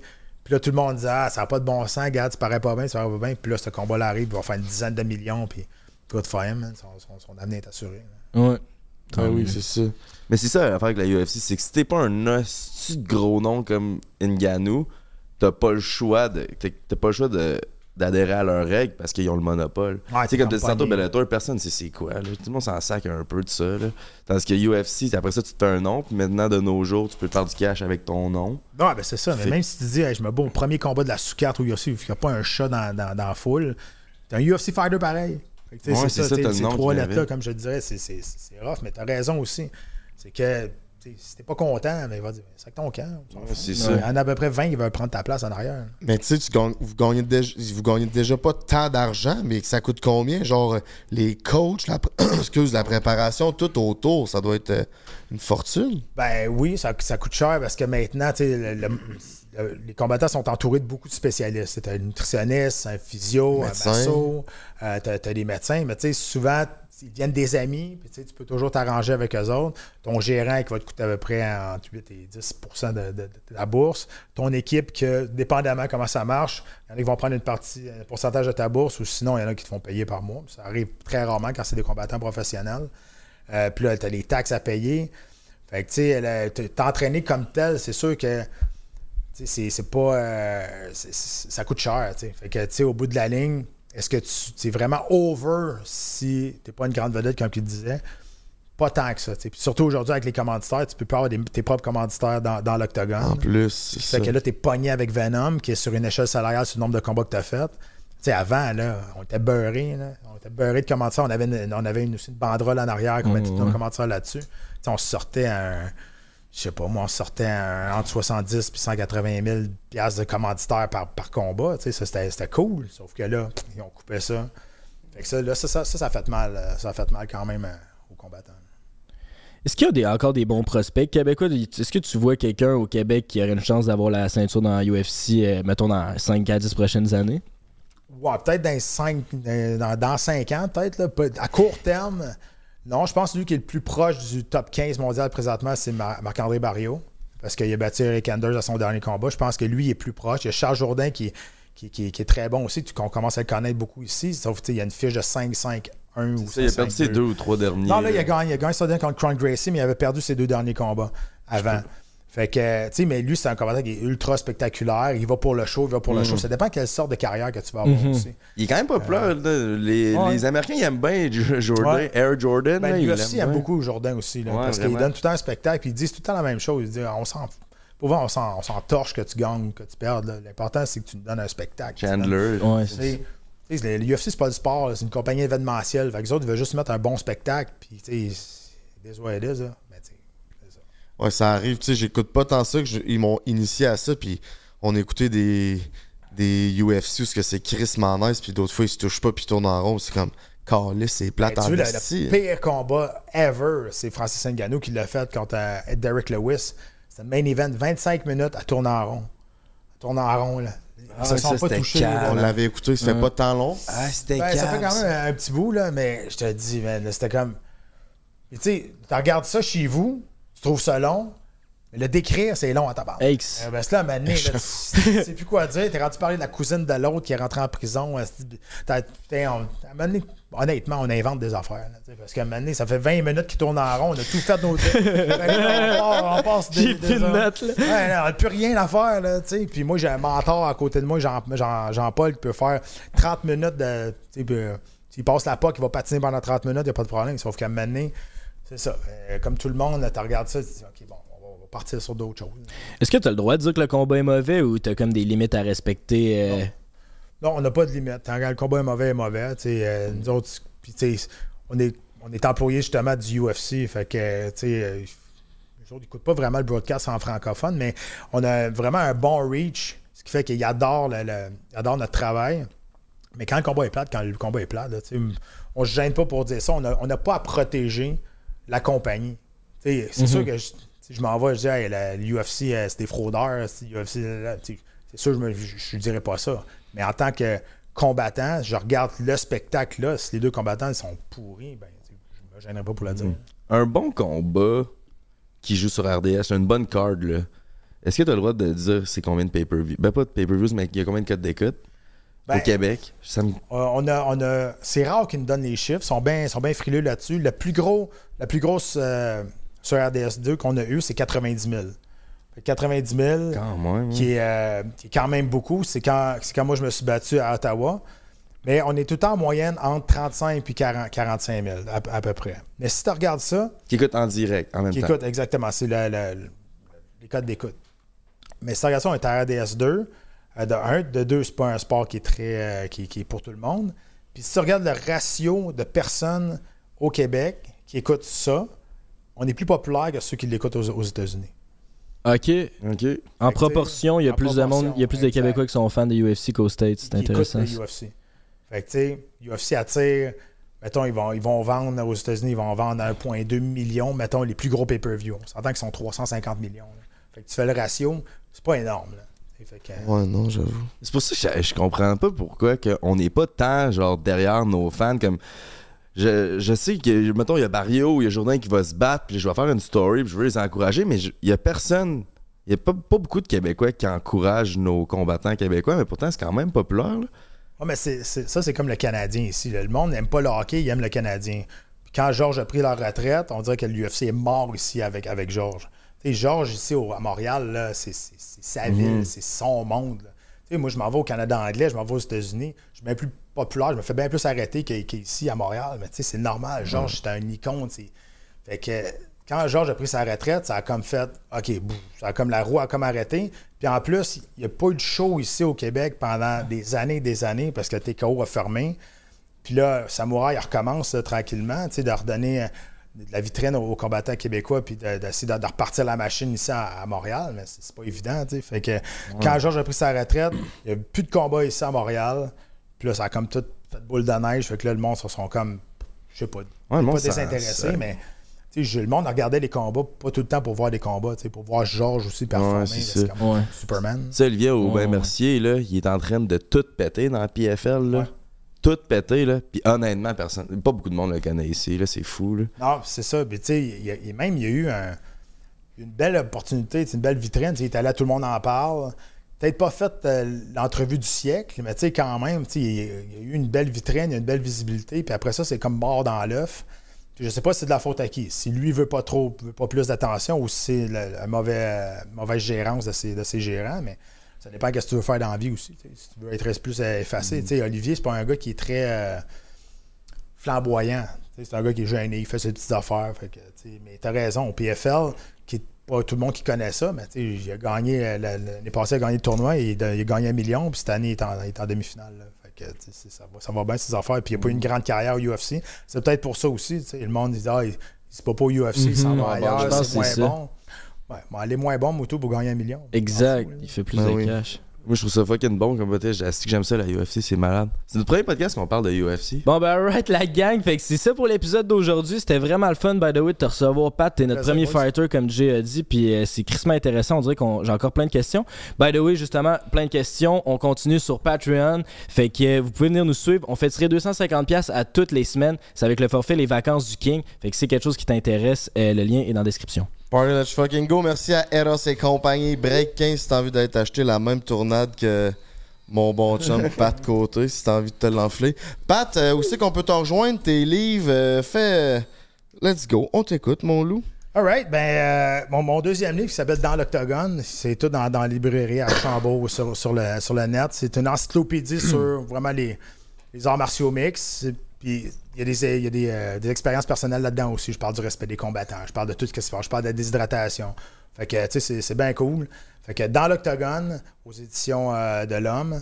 Sinon, euh, sur mes réseaux sociaux, pas de côté MMA, c'est pas très euh, original, mais ça l'est. c'est ça. Fait que pas de côté MMA sur, sur, euh, sur Instagram. Yes. Ça ressemble un peu à Bisping, man. C'est juste fait dire quand J'ai tu mes deux yeux, par exemple. Moi, je trouve que tu ressembles à... Si t'enlèves l'oreille de profil, tu ressembles à Marc Dupré. Tabarnak, ah, m'aidait pas. Il y a quelque chose. sur ça, on s'en va sur Patreon, mes chums. Peace! Prends un break pour l'été. Prends un break toute l'année.